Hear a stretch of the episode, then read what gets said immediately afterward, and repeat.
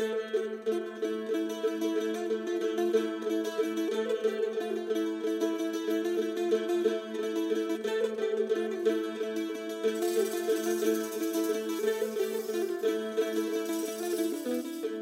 listening to Giro Vagando, the cycling podcast at the 2021 Giro d'Italia, powered by Super Sapiens, energy management for committed athletes and coaches. Today, we are in Sega di Ala.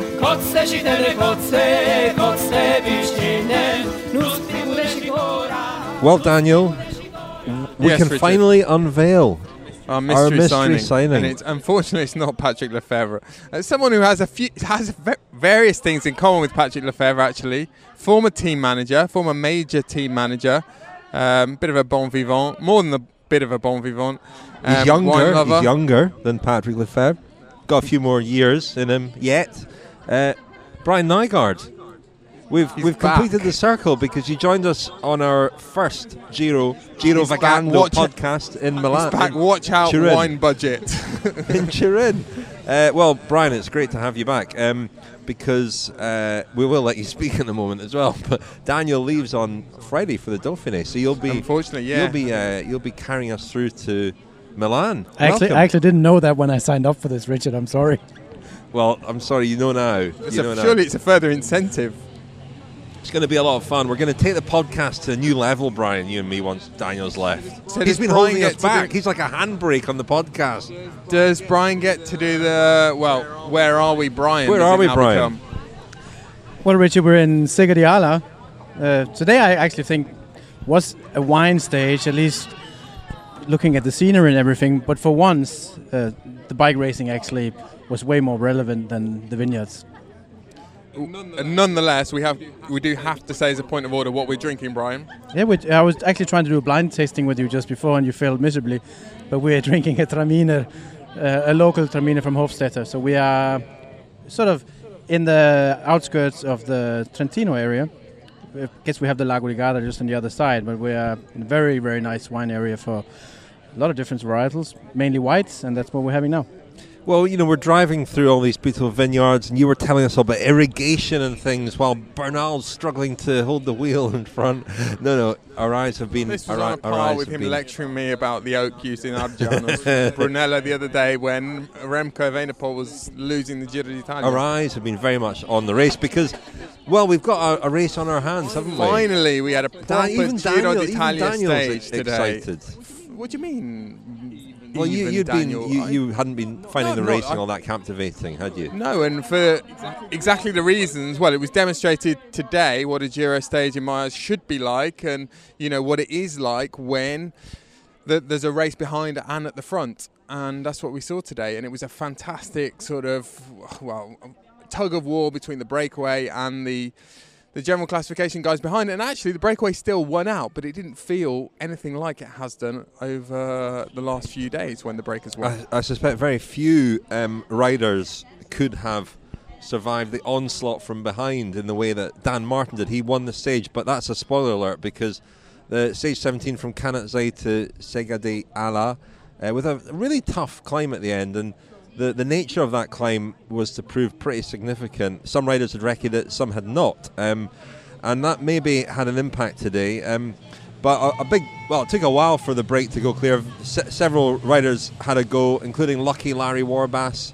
Uh, he had a good go, but Not to be confused with Lucky Lorenzo. Lorenzo, more of whom More later. from later. Um, I think he did make it into a move at one point, didn't he? But a, a big breakaway form, some really good riders in it. King of the Mountains, Geoffrey Bouchard, Gianni Moscon from Ineos, Dries De Bondt was there. He's in every breakaway. Um, Luis Leon Sanchez, Felix uh, Großschartner. I'm just uh, reeling off a few uh, of the of the hitters who were there. James Knox of the Cycling Podcast, he was there. Pieter Serry, his Deceuninck Quick Step teammate. Um, Dan Martin was there. Young Matteo Jorgenson was there. Um, anyone else? Antonio Pedrero was there. Uh, there were a few others as well. Um, it was a strong group. Um, they got a decent advantage, but behind Bike Exchange were doing an awful lot. Your former team, one of your former teams, Brian, they were doing an awful lot of work on the front, and I think there was a bit of confusion about that, or people wondering why, because Sam Yates has been very erratic at this Giro. Um, you know, great one day, not so so great the next day. But obviously had a lot of confidence in him today. Um, put a lot of work into into today, and, and, you could argue that it maybe paid off in the end. There was a there was a bad crash in, in, in the stage that also disrupted things. Uh, Remco Evenepoel, more bad luck for him. He finished the stage with a very swollen elbow, so who knows whether he will continue. A um, couple of bike exchange riders came off there. Nick Schultz, who's been riding extremely well. Mikel Nieve came down too, and Giulio Ciccone of uh, Trek Segafredo, and he paid for that later on. Um, by the, when they reached the, the climb up to the finish, um, the, the, that front group had been reduced to just four strong riders: Dan Martin, Bouchard, King of the Mountains, Pedrero, and Moscon. But Martin did not hang about. He really turned the screw early on in the climb, took off on his own. The gap now was down to sort of two minutes, and, and it looked like if we had a proper GC battle behind, Martin would not hold on. But hold on, he did, and he won the stage. Um, but behind, there was a lot of excitement into the final four kilometres, and with Jonathan Castroviejo doing a lot of work, but not really um, riding too hard. He was just keeping Dan Martin at a, about a minute and a half um, it was 4K to go. Joao Almeida um, put in attack. He was the first of the GC riders to really have a go. Simon Yates countered. Bernal was straight onto him. So was uh, Danny Martinez. Um, Damiano Caruso, started the day second, rode at his own pace, and that was to prove a, a sensible strategy because Bernal paid for the effort of following Yates, who bridged up very quickly to Almeida. And uh, well, we saw the first signs of weakness from Bernal. He he cracked a little bit. It looked it wasn't clear whether he'd just gone too deep following Yates or he'd had some kind of hunger flat. He said after the stage that it wasn't that, that it was a uh, he'd gone too deep. He didn't know the climb. He had not recced the climb. Yates and Dan Martin had both recced the climb, and Dan Martin in particular said how valuable that had been. Interestingly, a few days ago when Bernal was asked about, I think it was the Zoncolan, he almost suggested that he's ideologically opposed to reckoning climbs in this similar way to reckoning. Right, I'm, i always struggle with that word. Reckoning, reconnoitering. Um, in a similar way to uh, to Pantani. Pantani was always dead against. I mean, back then in the 90s, it was less in vogue anyway. Fewer riders used to do it. I think Pantani re- reckoned two. MotoGP going on here. Is this, yes, uh, is this yes. Cal Crutchlow on his way to see Remco Evenepoel? I think um, today might not be the right day to knock on his door. No, no.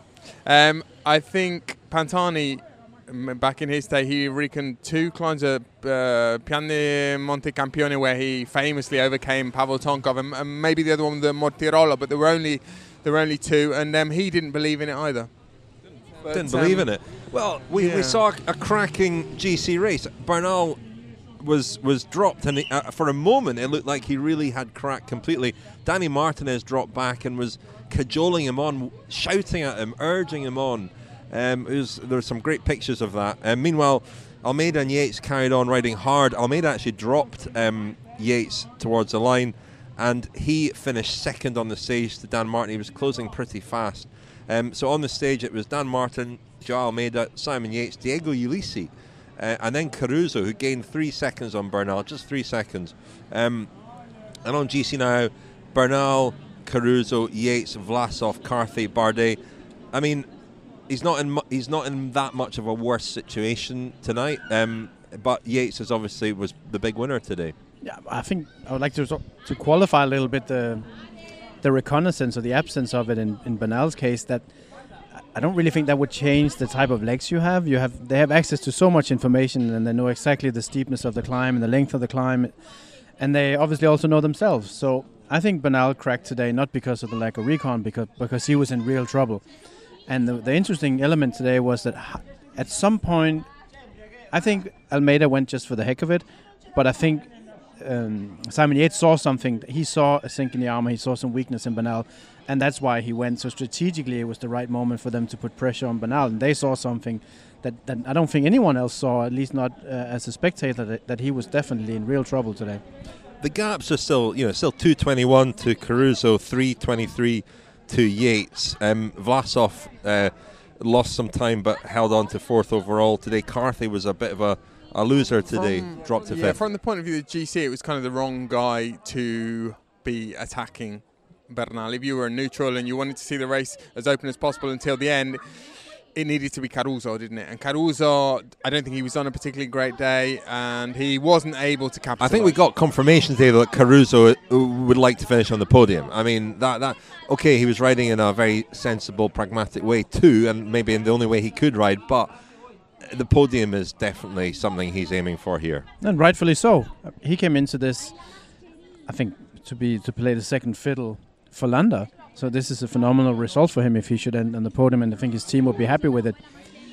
Pope Landa, Pope Caruso. Still guessing on fueling? Not sure what or when to eat and drink on rides that matter? Never again. Optimize your fueling strategy with real time glucose data, actionable insights, and personalized analytics. We're here to help you achieve your performance goals. Go to supersapiens.com for more on how to track your energy levels and fuel for success. The Cycling Podcast, powered by Super Sapiens. Thanks very much indeed to our title sponsor, Super Sapiens. Very grateful to them for their support. They are all about energy management for committed athletes. Um, and we're all athletes, and we can all use Super Sapiens. And we've Really? been running a. Yes, Daniel. Really? Yes, yes, Daniel. Yes, we could all benefit from monitoring our blood glucose levels. And uh, we've been uh, running a competition in conjunction with Super Sapiens um, to offer three months of Super Sapiens to anybody who uh, has got a cycling goal, an ambition they want to achieve, and they think Super Sapiens might be able to help them achieve it. Let's hear our latest entrants tonight. We've got two tonight. Um, uh, let's hear their pitch to win Super Sapiens. Hi, my name is Kai, And my name is Alfie, and we go to Oaklands College. where we train every day of the week between two to four hours. My goal for this year is to get onto the Team Novo Nordisk development team and progress onto the under 23 scene. And my goal for this year is to get top 10 in one of the national series races. The reason why we should get picked is because I myself use something like the Super Sapiens. Because I'm a type 1 diabetic, I use a Dexcom G6 to regularly monitor my blood glucose levels while out on the road. So, if we do win this, Alfie can wear the Super Sapien and we can compare on how exercise affects a non diabetic and a diabetic while out riding. Also, I can use this to analyse my blood sugar levels and what affects it when I'm out training to stop bonking in the future. I hope you enjoyed and I'll see you later. Bye. Thanks very much for that. And uh, if you would like to enter the competition, there's still time. Go to thecyclingpodcast.com uh, to find out how to enter. Just send your audio clip through thecyclingpodcast.com. Daniel, Yes, Bernal, Richard. Bernal, the big story today. Well, certainly, and I suppose over the last few days, he'd we'd kind of re-elevated him to the sort of realm, the dimension of the Pogacars and the Roglic's, We'd sort of perhaps, um, well, re-evaluated what we'd been saying about him over the last, you know, year or so. Uh, we, we'd we'd seen him as vulnerable. We'd seen him as not really belonging in that sort of super or category. Um, in the same way that those guys are certainly in it, but then um, he he looked invulnerable, and we didn't envisage seeing any vulnerabilities between now and Milan. And we we kind of always fall into this trap in Grand Tours. You know, we You certainly do. well, no, we, we Brian do. I nodding mean, enthusiastically. you know, we become very sort of complacent and blasé about the guy who's in the jersey. Uh, you know, It's a glass half full kind But of. is that, Well, uh, no, is that not a legacy of, uh, you know, the, the, the, these dynasties that you talk about, Daniel? When we go through periods where a rider like Chris Froome goes several years without ever looking that vulnerable, but we are in a period now where there isn't a dynasty. We're not in the middle of a dynasty. We're in a quite an exciting period where there are riders out there who could who could begin to form a dynasty. I, I, I think another thing we overlook is how much now Grand Tours and Grand Tour directors, route designers stack all the drama towards the back end, and the teams are very, very aware of that now, and the riders are very, very aware of that now, and they calculate, they calibrate their energy expenditure on the basis of that. Yeah, and I think also they, when they do their course management, they intelligently try to figure out the specific stages where they can gain time. And you could even say, I mean, he's cushioned himself rather well, but now you know, in, in the first part of this Giro. And the reason why he would do that is not, I think, just because of the potential of losing this, some ground on the time trial. It's actually to make sure that should he have a bad day or or, or consecutive bad days, he, he still has a reasonable margin. So it, I don't think it's, it's not an ego thing when he goes out to gain time in, in the initial part of the Giro. Is to cushion himself for situations like today. I think the bigger question is now is was was today a symptomatic reveal of his current state? You know, are there more options for the other guys to, to really take another go another round with him and put him into trouble? There's blood in the water tonight. There's blood in the water, but what's fascinating is, uh, is to see si- Simon Yates resurgent because, of course, this is exactly what happened to him in 2018. Yeah, it is. Although I'm very conscious. You made a good point the other day, Rich, about What? as always. Well, yeah, you did. About as always. You know, we always focus on the the pink jersey, the leader of the general classification, and we forget these. Um, these sort of fringe, marginal uh, battles for the minor placings, essentially. And you know, we talked the other day about how EF Education first their big move, their big statement. Um, Charly Wegelius didn't like us calling it a statement, or didn't like you calling it a statement, but it was um, it was a very successful move in that it put Yates out the back, and they gained a couple of minutes. Today, the tables will turn. You know, forget about what Bernal did. Yates put.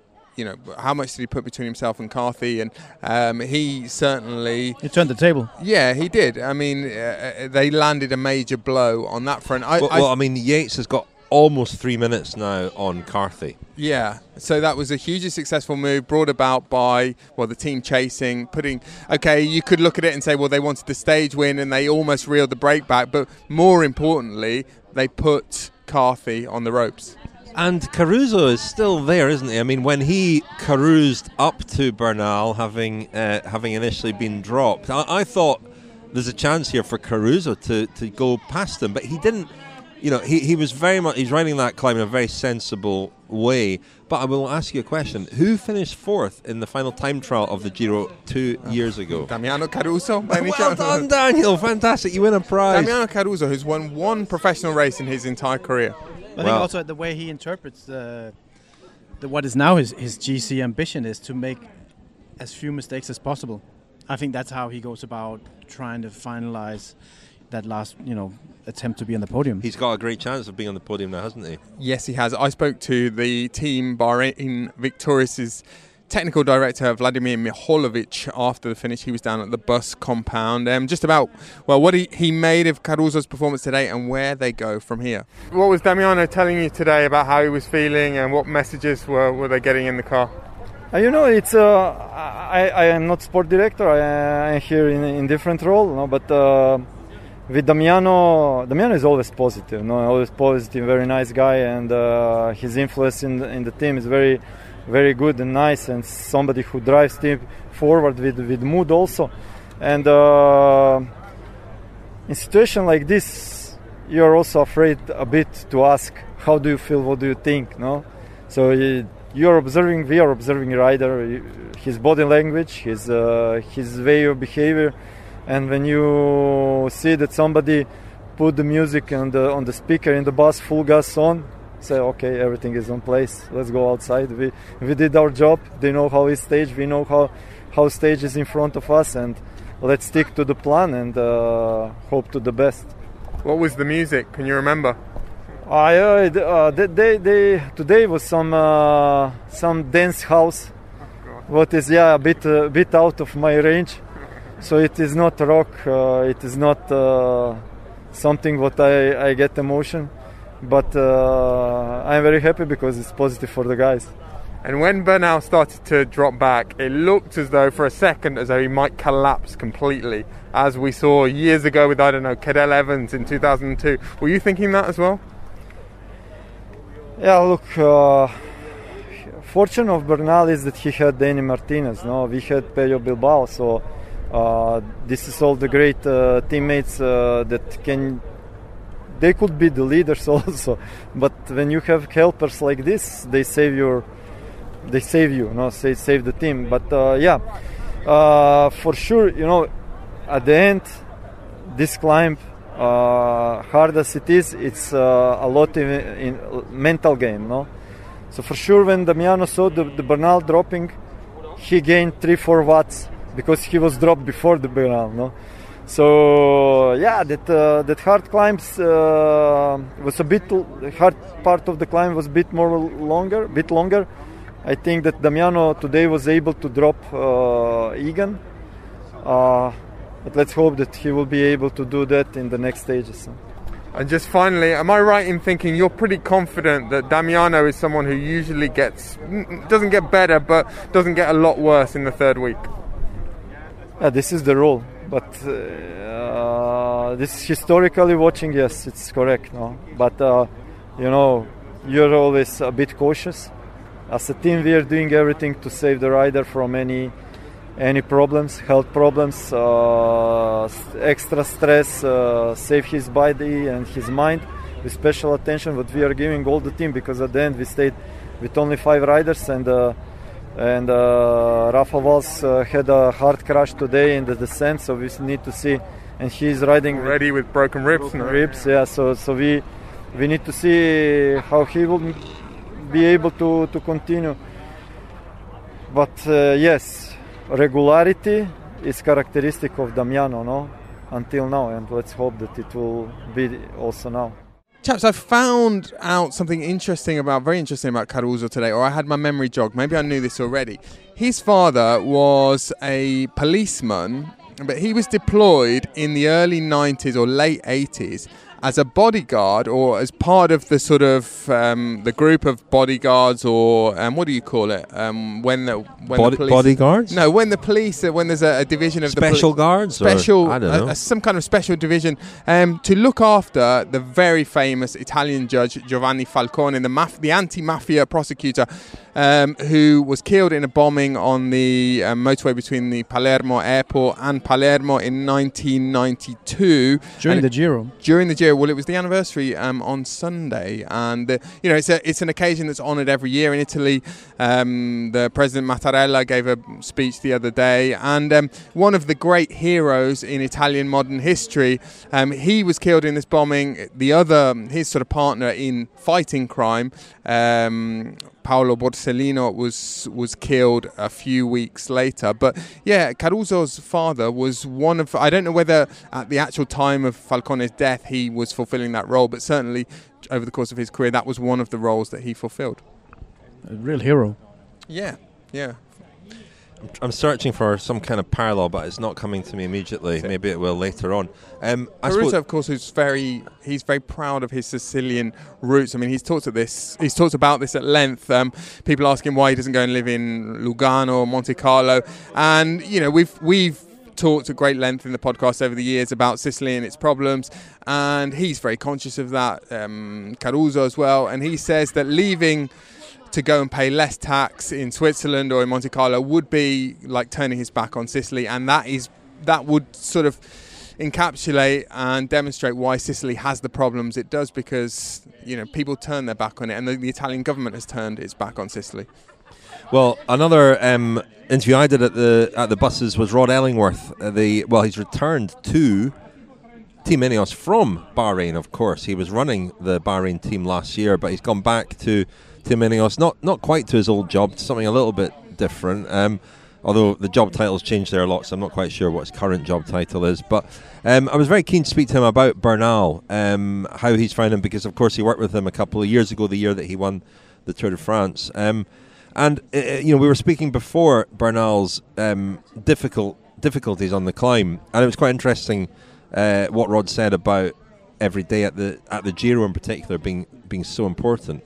You were at the team in 2019. Uh, how does the Bernal that we're seeing here at the Giro compared to the Bernal in the 2019 Tour? Well, I, I, I wasn't working at the tour then. I'd, I'd, actually left just before, but you know, I'd known Egan when he first joined the team, and I think. Uh, he's certainly moved on himself. Person, you know, his, his, own personality has moved on. He's got a lot sort of more confident in in, um, in in himself. You know, I mean, he certainly started at the beginning of this year, and he was, you know, uh, he had a tough year last year. So he certainly, you know, he wasn't so confident at the beginning of the year, which I think is natural, really. But just here, I've been so impressed with, you know, he's got that physical element, but just how he is mentally is just superb. You know, and the way. He, the way he treats everybody, um, riders, staff, um, but you know, in the rider meetings, he's, oh, he's you know he's he's absolutely bang on the money. He, he really understands it all. He's very good tactically, um, you know, and he and he just knows how to get the best out of his team. So, fair play to him, yeah. It seems like you're not. Uh, he's not taking anything for granted here. You know, there's still the time trial. He's clearly the best rider in the race, but Mm. it looks like he's keen to not take any chances at all before that time trial on Sunday. Well, I think it's just the nature of the Giro, isn't it? You know, you just never know what's around the corner, really, and all these, you know, all these descents are always a bit dangerous, and um, just the nature of the Giro in, in general. You know, you get big groups always go away, which you don't seem to get in the other Grand Tours. So you know, you just, I, I think we're just taking it day by day. You know, you, and then this is the the dangerous moment for us, really. You're only a few days away from from the final, and I think if you take the eye off the ball, you get into trouble. You know, so. Um, so it's, I think everybody, staff and riders, we're all staying on it, hundred percent. How it's a it's an unanswerable question in a way, but how would how would he match up in this form to Pogacar and Roglic? Who knows? Who knows? Uh, you know, it's it's one of them, isn't it? I think everybody would look forward to the moment when they all sort of race together. So I, think Egan's again one of the greats. I think you know he's already proved that, and I think you can see that that day in the rain the other day again. You know, he was really on, on, on top of things. The cold didn't affect him. I think the best ones are brilliant at that sort of stuff, aren't they? So I think he, you know, he's he's right on the money. Do you think he'll ride the tour next year? Who knows? We, we haven't talked. We haven't talked that far. You know, at the end of the day, he's in the Giro. That's what that was his target this year. So that's what that's as far as we get, really. Yeah. The Cycling Podcast at the 2021 Giro d'Italia is supported by Science in Sport. Science in Sport, fueled by science. Thanks very much indeed to Science in Sport, our sponsor. I bet Brian knows the Science in Sport code. CP25. SIS CP25, better than Daniel. Close enough. SIS CP25 at scienceinsport.com if you'd like 25% off all your Science in Sport uh, goodies. Goodies, is that the right term? Um, sports nutrition products. Scienceinsport.com, SIS CP25. And we're running a competition with Science in Sport to uh, win an £80 bundle of Science in Sport products every Sunday. Um, if you can uh, go to thecyclingpodcast.com and predict the winner of Sunday's stage, you will be in with a chance. If you successfully predict the winner of the stage, you'll be in with a chance of winning an £80 bundle of Science in Sport goodies. I should re- I should mention before we go on the second batch of Stacey Snyder's mugs, cappuccino sets, and gelato bowls went on sale today, and they sold out as they always do. So lots of money raised for the Marina Romoli Onlus, the Marina Romoli Foundation, um, and the Masaka Cycling Club in southern Uganda. So those two great causes will benefit thanks to your generosity, and to all those who got bowls, mugs, and cappuccino sets. Congratulations and we hope you enjoy them. To those who missed out, we're very sorry, but we'll be doing more at the Tour de France, of course. Um, we should mention the wine as well. I mean, you mentioned the wine stage today. Should have been the wine stage. Daniel, um, we've uh, we combined with uh, uh, Divine Cellars in London to uh, well, you you curated a case of wine with Greg from Divine, uh, a Giro case, and it's been uh, Still available and will be available all year, um, indeed. And we'll be unveiling our Tour de France selection soon, our Vuelta selection. Um, details about those are on our website, aren't they, Richard? thecyclingpodcast.com. That's right, yes. Um, so Dan Martin, uh, a, a great stage win for him. Another breakaway survivor, but this one a little bit different, wasn't it? And he, uh, I mean, he, he's a GC rider on his day, and uh, uh, the way that he went about winning that stage was, was impressive. As he said in the press conference, he had recced the climb. Um, he knew how steep it was in parts, and he knew how to sort of judge his effort. He knew not to go too deep in that steep part to have a bit left over the top. He reckoned he only needed 20, 30 seconds with about 3Ks to go when it flattened out a bit. Um, he judged it perfectly in the end because he was almost caught, and it was a very well taken stage win. The surgical precision. I was noticing the way the team communicated what their ambitions were initially before the Giro. And they said they wanted to do GC with Dan Martin. And when you guys interviewed him, he was more than on the fence. I think he was more, as a classic quote, I guess, the day to day approach. and it seemed like he was really gunning for the stage, and, and I think he managed it with real surgical precision at the end. It was a good omen when, at 7.7 kilometres from the finish, a giant panda appeared at the side of the road. Of course, the giant panda, which became synonymous with his victory at Liège Bastogne Liège. Um, Do you think it was the same one? Cha- oh, it could have been. It sort of chased him up that final climb to Ans. That you know not, the, not the, the only that we don't really miss. not not the only cycling celebrity spot today. You saw Primoz Roglic at the, Oh, at the yeah. buses, Yes. Daniel. uh, a doppelganger. Yeah. A doppelganger, um, a gentleman in the Slovenian champion Jumbo Visma jersey, carrying a few extra pounds, perhaps. Um, Maybe, I mean, more than more than Roglic. I don't Maybe- want to fat shame this gentleman. But that stage win, of course, completed Dan's set of stage wins in all three major tours. And, um, you know, what a career he's had. One Tour of Lombardy, one Liège Bastogne Liège. Maybe not someone, he's not been an era defining rider, but he's certainly been one of the very, very best riders of the, the last generation. And uh, versatile, has been successful on various different terrains, has has always repaid his team's faith. You know, not necessarily in every single Grand Tour or every single Classic, but over the course of a contract of two years, he's always pulled out something. And in the in the most exalted company as well. You know, today he beat, um, he he headed off Yates and well, a, a, a sort of resurgent Yates, and Diamond Legs Almeida. Yates, and that takes some doing. Only you know the, the very best at their art are able to do that, and Dan is among the best. Final point on today, then, chaps. We, as you said, blood in the water, Daniel. But is, is the Giro open again? I mean, the the gaps are pretty significant. It would take an almighty collapse from Bernal. Um, but is there enough there to give the likes of Simon Yates, in particular, some hope?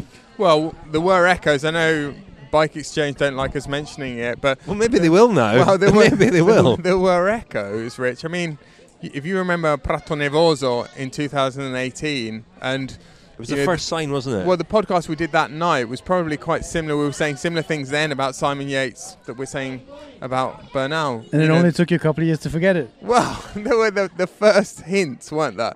And and we said then that momentum in Grand Tours is, you know, it's always important. It's it's difficult to turn that oil tanker around. Although, as a slight disclaimer to that, behind Bernal in this Giro, we've seen. You know, Carthy have a good day, then a bad day. We've seen Yates have a good day, then a bad day, and it has been that kind of race. and, and Yates even today looked great for and, and Bernal talked about how just how savage his, t- his attacks were but in the end he couldn't hold on to Almeida and had he done so I'd feel a bit more confident about his form and his chances Yeah, but, but I think there's a general agenda here that I, I think we should address. Because I think the the way uh, it's a little bit of a Rorschach test to to how you look at life. Also, that sometimes some journalists or people who follow the sport they have a tendency to close the book on a bike race five days before it's done. And I don't. Are we so easily bored? Do we lack the imagination that everything could change? Have we seen so much bike racing that we just become numb to all, all of those to, things to Brian. surprises? All of the, all of the above. No, I, you know, having worked in the sport and, and having, I think, in a major way, refound my passion for, for getting excited about racing. I love that we find ourselves so wrong sometimes that we, you know, especially in the Giro and, and, after days like today, we were at the edges of, we were at the edge of our seat, and we thought, oh, it's- it's just maybe it's just going to gain a little bit more time. You had him as a favorite to win the, the bike race. I mean, the tables can and they might Yeah. turn, uh, and and I think in in cycling and in life, we, we I think we have to be a bit more welcoming about that. Yeah, and I think there is a, a definite tendency as time goes by towards hastiness and rashness in, in our judgments. I remember a couple of years ago with Carapaz, um, you know, no one was really mentioning him after uh, 10 days, and people were, were already sort of fitting Roglic for the final pink jersey in Milan, or they were. Uh, they considered it a foregone conclusion, and you they know, probably de were France- the tour as well with him last year, weren't they? well, yeah, the, the Tour de France last year was a classic example, wasn't it? But um, Brian, you when we picked you up at the station in Trento today, im- immediately, immediately, um, you were sort of scowling, frowning at me, and you were you were ready to take exception to my was my pretty sort of lukewarm analysis of this Giro so far, um, which you know if you watched our video last night, um, I I reiterated that that I don't think it's been a great Giro. As I said at the start of the show today, because we haven't had enough stages like today. We haven't had enough stages where the whole narrative of the day was knitted together and interlaced, and there were lots of different plots playing out simultaneously and not, you know, 10 kilometers apart with the break doing one thing and the GC group doing another. Right, but with three mountain stages to go, at least when you pick me up today at the train station, the possibility was still there. And I, I guess it also depends a little bit what we're looking for. I know that these days uh, end up defining the bike race because they're fantastic and everyone gets very excited about it. But I also think it depends on what you're looking for. I was the last time I was texting you about wine on the day, but when I was in Montalcino, I thought it was wonderful bike racing. And when I saw the other victories of some of the Grand Tour stage winning debutants, I think it's very touching to see that as well. I think there's so many other sub narratives that makes for a great race. I don't have to see five days of GC arm wrestle to, to Today be. felt like a chase. Today felt like a race. Yeah, it was. And- it was and there haven't been enough days like that. It felt like it was on behind. There was an intensity to it. I mean, the the weather really helped. Uh, uh, you know, unfortunately, this race has been absolutely cursed with gloomy, dark skies, and it never really feels like a Grand Tour when you get that relentlessly day after day. Today felt like we were at the Giro d'Italia. There was colour. There was, you know, there were vineyards. There were there were vibrant dark greens and you know it was a, a fantastic technicolor but you, show But you should also, you should probably w- hold judgment until you know it's usually pretty gloomy in Milano either way. But you should hold judgment until we get there. There's always the possibility, and I think it's a lesson for life, Daniel. Really, there's always a chance. But for Daniel, the Giro finishes on Friday, so maybe that's what he was. Uh, his sights were he's set on his way out. There was a nice little plug there from Brian, i- inadvertent, for today's Kilometre Zero, all about the stage winners, some of the surprise stage winners in this year's race, and we speak to a few of them, including Joe Dombrowski, who's who's been home now for the best part of two weeks. But we caught up with him, and that's available. Uh, Kilometre Zero, supported by Supersapiens, of course. Um, unfortunately, given all this uh, enthusiasm and exuberance for the race, we have to now debunk one of the great romantic stories of this Giro. The idea that George Bennett, having ridden the Zoncolan on his way back down, then accompanied his teammate Edoardo Affini back up the mountain. There was a, a wonderful picture of this uh, captured by Jered Gruber. Um, we spoke to both Affini and Bennett this morning. Yes, Rich. George Bennett speaking to me and our friends from Bidon this morning about not only the Affini incident on the Zoncolan, but also another famous photo. Famous, it's become famous in the last 48 hours. Him crossing the line in Cortina with a musette slung over his shoulder like a, a London bicycle messenger. Um, and also talking about what a disappointment this Giro d'Italia has been for him personally. I mean, I came here to ride the GC, and um, I just really was exposed with, with, with a big, you know, a big weakness of mine being, you know, how cold it was, and, and those conditions really uh, killed me. And I really had good legs coming in, and I really had quite good believed in myself. The team backed me, and, and uh, you know, it all sort of evaporated. Um, and, and every mountain day has been, except for the Zoncolan, has been really cold and raining and, and terrible. And so yeah, I just uh, once I was out of the GC, you know, it, it took a few days to try and put that behind me and, and deal with the you know the reality of the situation that, that I wasn't going to be in the GC anymore. And, and then you know I'm here now, help Tobias, um, and, and also. But yeah, no, I just want to try and get a stage win and, and see if I can get anything out of this Giro and you know make the most. So. And you, you were in one of the most iconic pictures of this Giro with Edoardo. uh, can you tell us a little bit more of that moment on Zoco? Uh, I started hearing stories that people thought I rode the Zoncolan twice. I mean, mate, I hardly made it up there once. I did not ride the Zoncolan twice. But uh, I just, when, uh, you know, Ado did a huge job that day and, and I saw him coming up, I just wanted to turn around and uh, firstly thank him for, for what he did, how he rode, uh, and also just apologise for, for, for not winning the stage. I mean, uh, yeah, uh, and uh, I guess somehow that transcribed into me riding the Zoncolan twice. How far did you ride with him, George? I, I don't know, a couple hundred metres. Uh, the other picture that everyone's talking about is you finishing with a musette the other day. Um, any story, anything to tell about that? Oh, I got a musette with warm clothes at the top, and uh, I looked in everything. I put the jacket, got the jacket, got the buff, and uh, the rest was an undershirt. And I wasn't going to stop and strip down. I just kept it on. I was just cruising to the finish line and didn't really think uh, much of it. But You know how these things go. Um, I'm, I'm learning. Uh, yeah, I'm learning how they go. You're still enjoying this? More than ever. I mean, despite the, dis- despite, you know, I, I, I mean, without sounding too dramatic, I mean, this has been one of the most disappointing, you know, expectation versus reality differentials in my, in my life. It's been extremely disappointing for how I how I rode, and um, and those times are hard, of course, but in general, like I still enjoy doing it. I'm still happy to ride my bike today. I'm still excited to be in the Giro, and you know, I'm already looking forward to, to my next big goals at Tokyo. Looking at preparation, talking, getting things ready for this. And you just have to keep looking ahead and keep finding things that excite you. And, and as long as I'm still excited doing it, I still I like it more now that I'm a better rider than I did when I was young and I was just getting my head kicked in.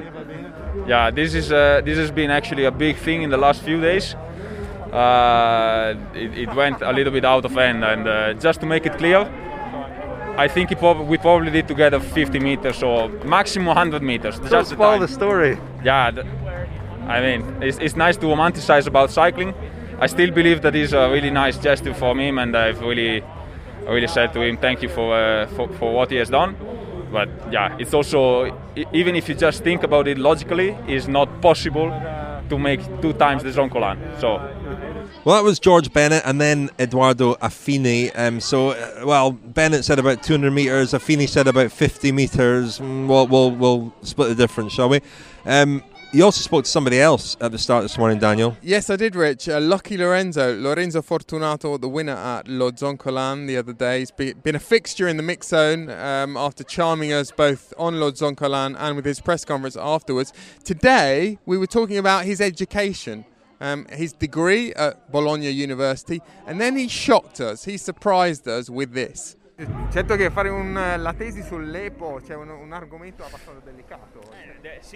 I did my thesis on oxygen and cycling basically, so EPO in sport, doping, and the biological passport. I got my degree in 2019 from Bologna University, degree in sports science. I mean, obviously, I chose a sensitive subject, but that's why I chose it. As a cyclist and as a sports science undergraduate, it seemed like the most current, most burning question to focus on. I also had a chemistry professor who was a big cycling fan, and she had some input. So, doping, the biological passport, and EPO, they were the main topics. Obviously, I wasn't advocating doping, the opposite, in fact.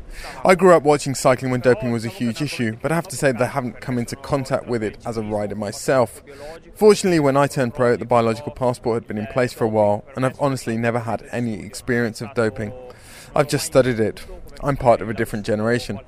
Che corso anni fa. Io non, eh, l'ho solo studiato, ma non, eh, non- non- rientra nella mia epoca, no? So a thesis in or on EPO and um, the biological passport and doping, but you know there, are riders. Well, there have been riders in the past. Certainly those who rode ten or fifteen years ago, who um, who probably could also have um, written a pretty decent thesis on EPO.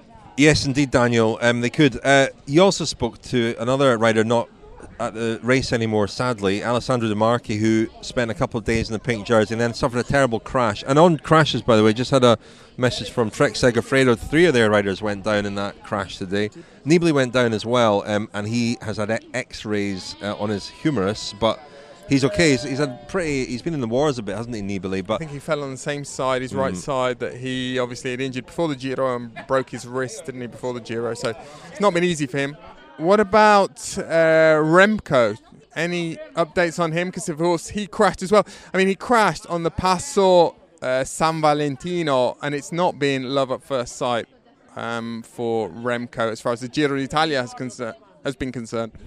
No, it's been a baptism of fire. I saw Patrick Lefevere uh, say that his he thought his ego would Not have taken a a, the Passo a San dent. Valentino, love at first sight. Not even a flicker. Oh God, sorry. Not even a flicker. I'm sorry.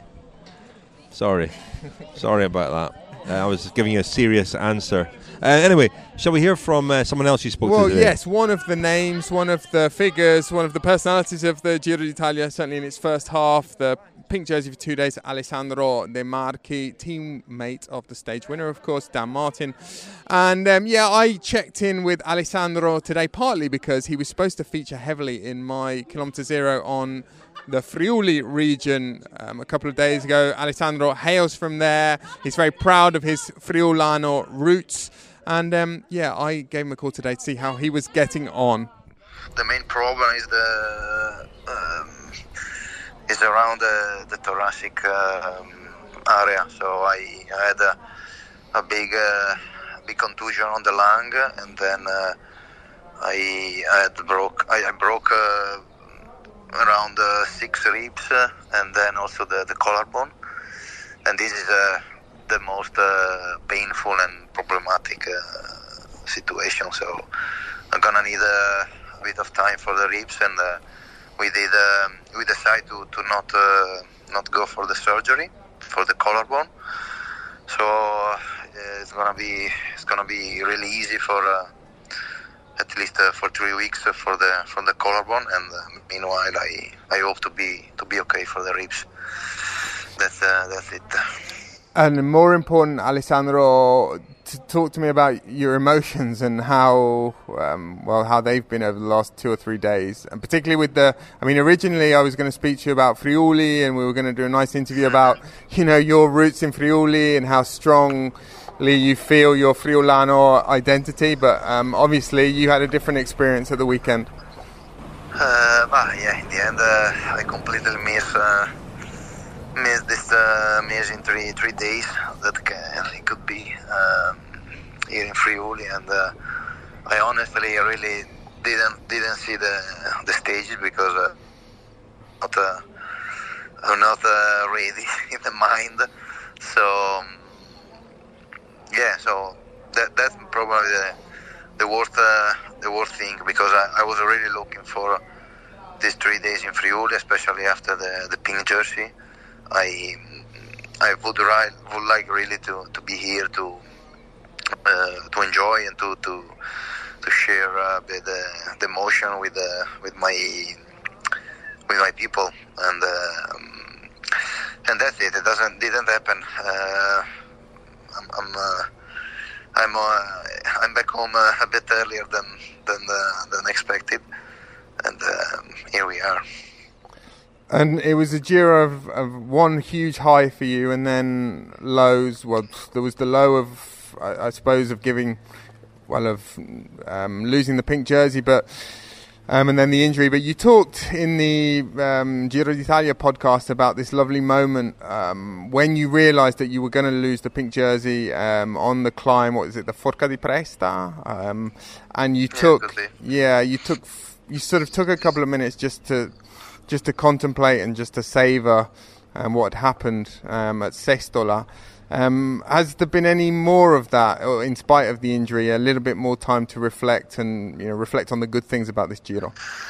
Well, yeah, in the end, uh, this big injury, this big crash, uh, it really forced me to uh, to to be back with the mind on, that uh, on that days because I really want to to leave the Giro with. Um, with um, with a nice uh, nice memory. So I'm gonna try to really to, to forget as soon as possible that the the crash and the the way I, I stopped the I, I end the, the, the Giro because um, um, I have really uh, the need to, to focus on, on the on the good things, on the the nice uh, nice things happening in the in the Giro, and uh, and then yeah, the two days, uh, let's say three days uh, in uh, in pink uh, have been really amazing, and from from the beginning to the end, I I really enjoyed it, and I I had the back a lot from the from the people from.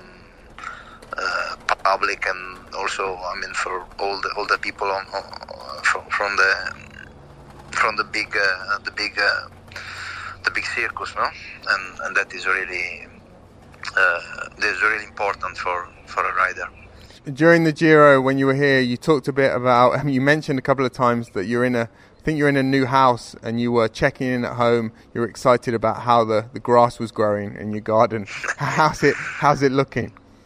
Yeah, now it's looking really nice. Uh, I just uh, I just I came back yesterday and uh, uh I came back with uh, with the sun. So I, am just coming. I was coming home and the sun was going out and uh, I I went immediately on the terrace to see the, the grass, and I can say that uh, it's going really well. It's going better than than my Giro. So now I have a, a really green uh, green grass uh, behind, and I'm really at least uh, I mean I'm happy for, for them.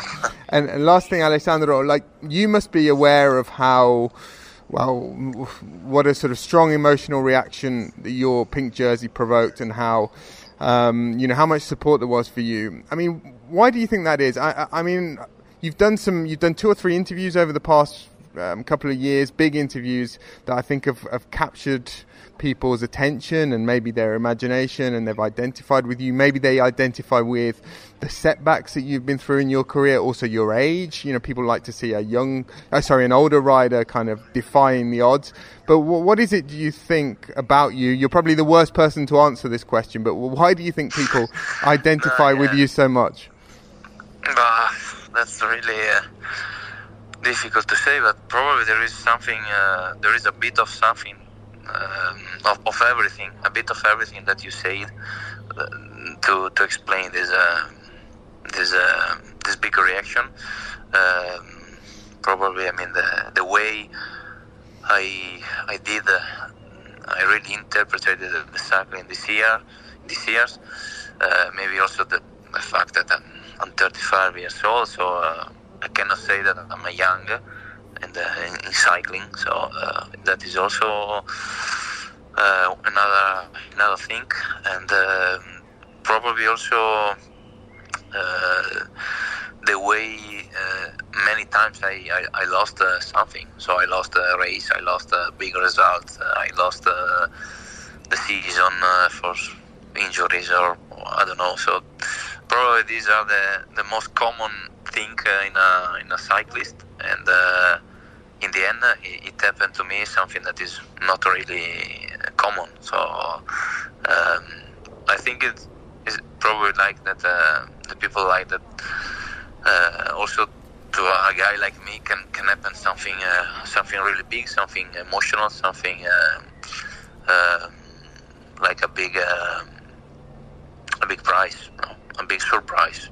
They see you. They see you as the underdog in a certain sense. I don't. Yeah, yeah, yeah. yeah, that, That's that's for sure. And um, I I can say that I I really received back uh, more than uh, what I what I did in that three days because I okay I, I did I did a nice stage on the four on the fourth stage and I I gained uh, this uh, jersey fighting and everything, but. Um, um, in the end, I, I, I really do to admit that uh, I received back uh, more than uh, than what I did, really. Well, that was Alessandro De Marchi, um, sadly missed by the race, but I guess he will have enjoyed Dan Martin's stage win. Any other business, chaps, before we sign off for the evening? Well, we're staying in Rovereto tonight. Um, I've been told by John Foot, our friend, um, the historian, professor, um, scholar, that we the Modern Art Museum in Rovereto is not to be missed. One of the best in Europe, said John. A real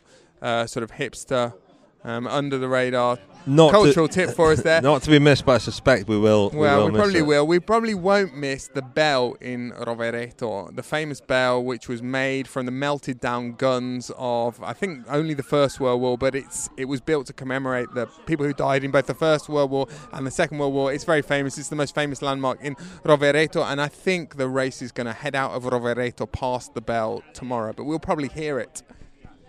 And well yeah, chaps, just uh, breaking news. Um, just had a diary entry from James Knox, who was in the thick of the action today. Haven't had a chance to listen to it yet, but let's uh, let's catch up with James.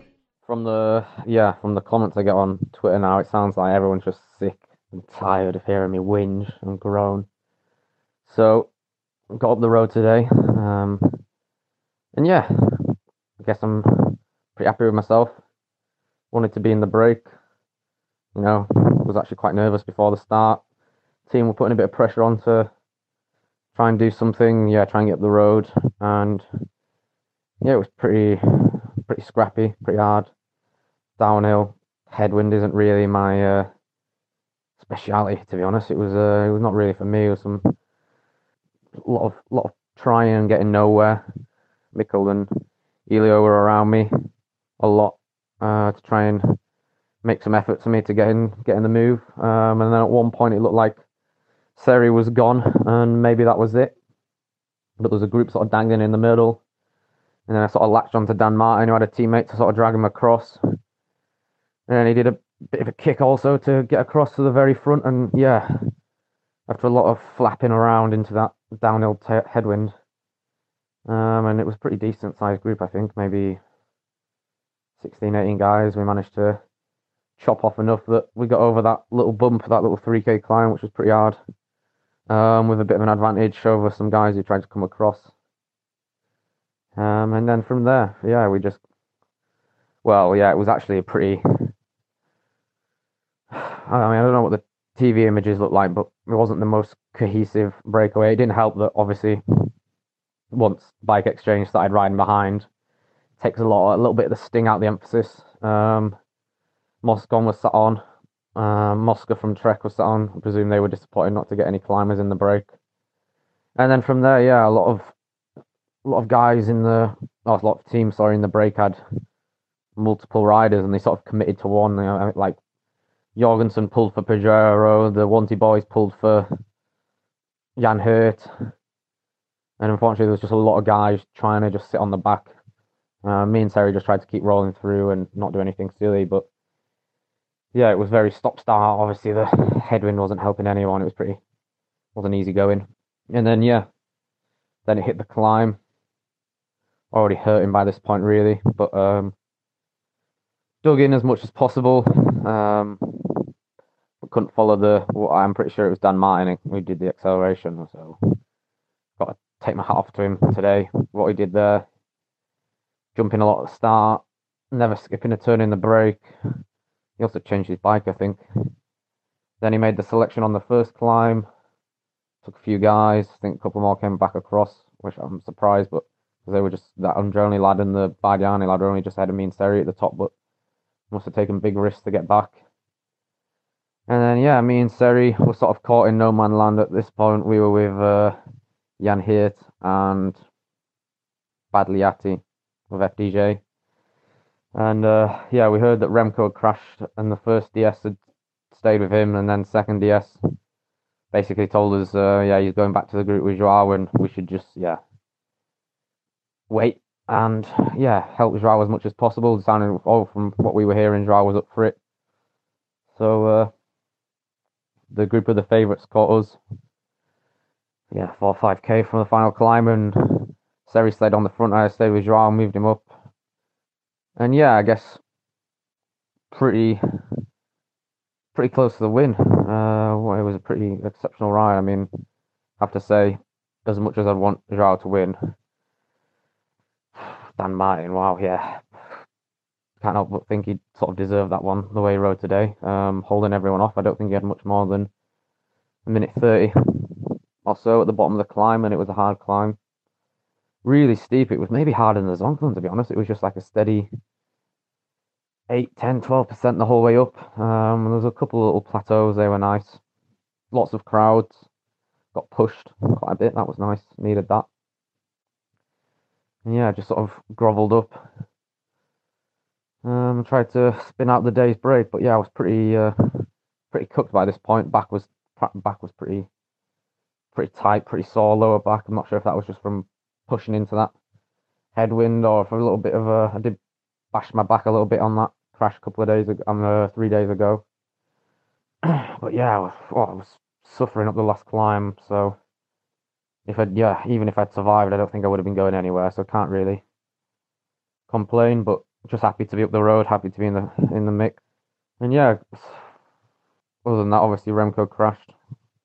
Haven't actually really seen him. Um, I got back to the bus, showered, changed, took my food, jumped in the car. Um, but I did see him. I did have to stop by the road, get out of the way for the gruppetto to pass, and he didn't look good. And then heard from Mikkel, and you know he didn't. Yeah, he was struggling. I think he'll go. To, there's a like a mobile X-ray unit that goes to the race. I think he's going straight there to be checked. Um, of which news I have no idea, but um, yeah, from my perspective, a crash on stage 17 in your first Grand Tour when you're already pretty depleted, already hurting, already psychologically a bit broken. Really gonna probably finish him off, if I'm being honest. I mean, we'll see. Obviously, I'm not gonna can't count him out, but yeah, it's going to be hard just to get to Milan even now. Uh, but obviously, Joao, big time on the up. Um, one of those things, and there's been a lot of talk, um, a lot of talk about what we should have done, this and that. but yeah, I think even Joao would say it was a bit of a a bit of a howler now, losing time or that much time like he did on, Sestola. I'm not exactly sure what the what what what, what went so wrong. Um, and yeah, then with Remco second in GC for so long, it was sort of semi obliged. Yeah, I mean, we would have looked like fools if you hadn't have waited on the first on the Strada Bianche stage when he was second in GC, and then yeah, it's all gone. Yeah, yeah, one's going one way, one's going the other, but uh, as is life, so is life. Not much we can do about that now. Would be great to see Joao get a win. Um, I think he's the man to do it in the team at the minute. Um, unless Remy can pull something spectacular out of the bag tomorrow or on the TT. Long day tomorrow, 230k. Some bumps at the end. Don't know if anyone will be up for controlling that one either, so it could be another day to try and get in the break. We'll have to try and be still active, try and get guys up the road. Yeah, but other than that, a good day out. Um, went from one extreme, been too cold and crying about it for the last 16 stages, to too hot and sweating and wishing it was cooler. So yeah, I, mean, I just can't win, can I? I'm just gonna, all I can do is complain, which people seem to be taking note of. Um, sorry about that. And can we have can we have 30 seconds of indulging 30 Brian seconds. and maybe also myself on what we might drink tonight. We mentioned that today could have been the wine stage. Brian, last couple of days, Rich and I, so we were in, uh, in Trentino Alto Adige already, and well, we, we had a couple of nice bottles of Lagrein, which I was um, quite taken by. My kind of wine, it's dark, it's intense, real sort of dark chocolate flavours. Um, I enjoyed it. I'm going to try and find something from the other end of the spectrum, some lighter, uh, energetic. Something light and tippy tappy. No, not tippy tappy. Bo- Beaujolais style. Beaujolais is changing majorly these years. I'll tell you about that another time. No, I want to see some freshness in the in the wines here, in the same way that the Giro has now come back to life. What, what will you do if you don't see any freshness? You sound that sounds like a threat. You're going to start exacting, meting out punishment if you don't see freshness in the wine. Well, you might You'll want- be going around the the cantinas tomorrow. No, I, I know how to find. Uh, I'm I'm known to find good wines on any wine list. I'm sure we can we can pick up something nice. I really rate this area in general. Uh, I think the, the the lighter style wines, wines with good acidity. I'm not into the dark stuff as much as you are, Daniel. So Oh. we'll just have to meet Oh. halfway. Oh, it could be corkscrews at 10 paces tonight. I just like um, nice Wine. wine. uh, I'll take I'll take your lead. I'll take your direction, chaps. I trust What your we gonna- judgment. what are we going to eat? Are we? Um, I'm, I've sort of lost my bearings. Are we still going to be in the sort of Spätzle, um, Canada? I hope not. I hope neck not. of the woods tonight. You're more of a mountain person than me. Yes. A man of the mountains. Well, listen, well, there's lots more ground to cover over the next few days with Brian. So including tomorrow morning a bit of a challenge. Oh, yeah, a bit of a challenge, which yeah. Brian doesn't know about, but Brian doesn't have to be involved. But the li- the listeners will hear about it in the episode tomorrow. they will. In the meantime, thank you very much, Daniel. Thank you. Thank you very much, and welcome back, Brian. Cheers, Richard. Thanks, Daniel.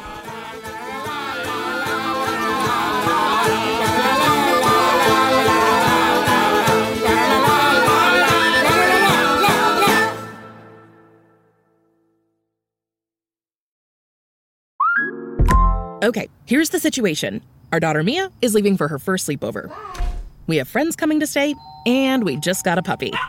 So I go on Instacart and solve everything in one order from Kohl's. Fun PJs for Mia.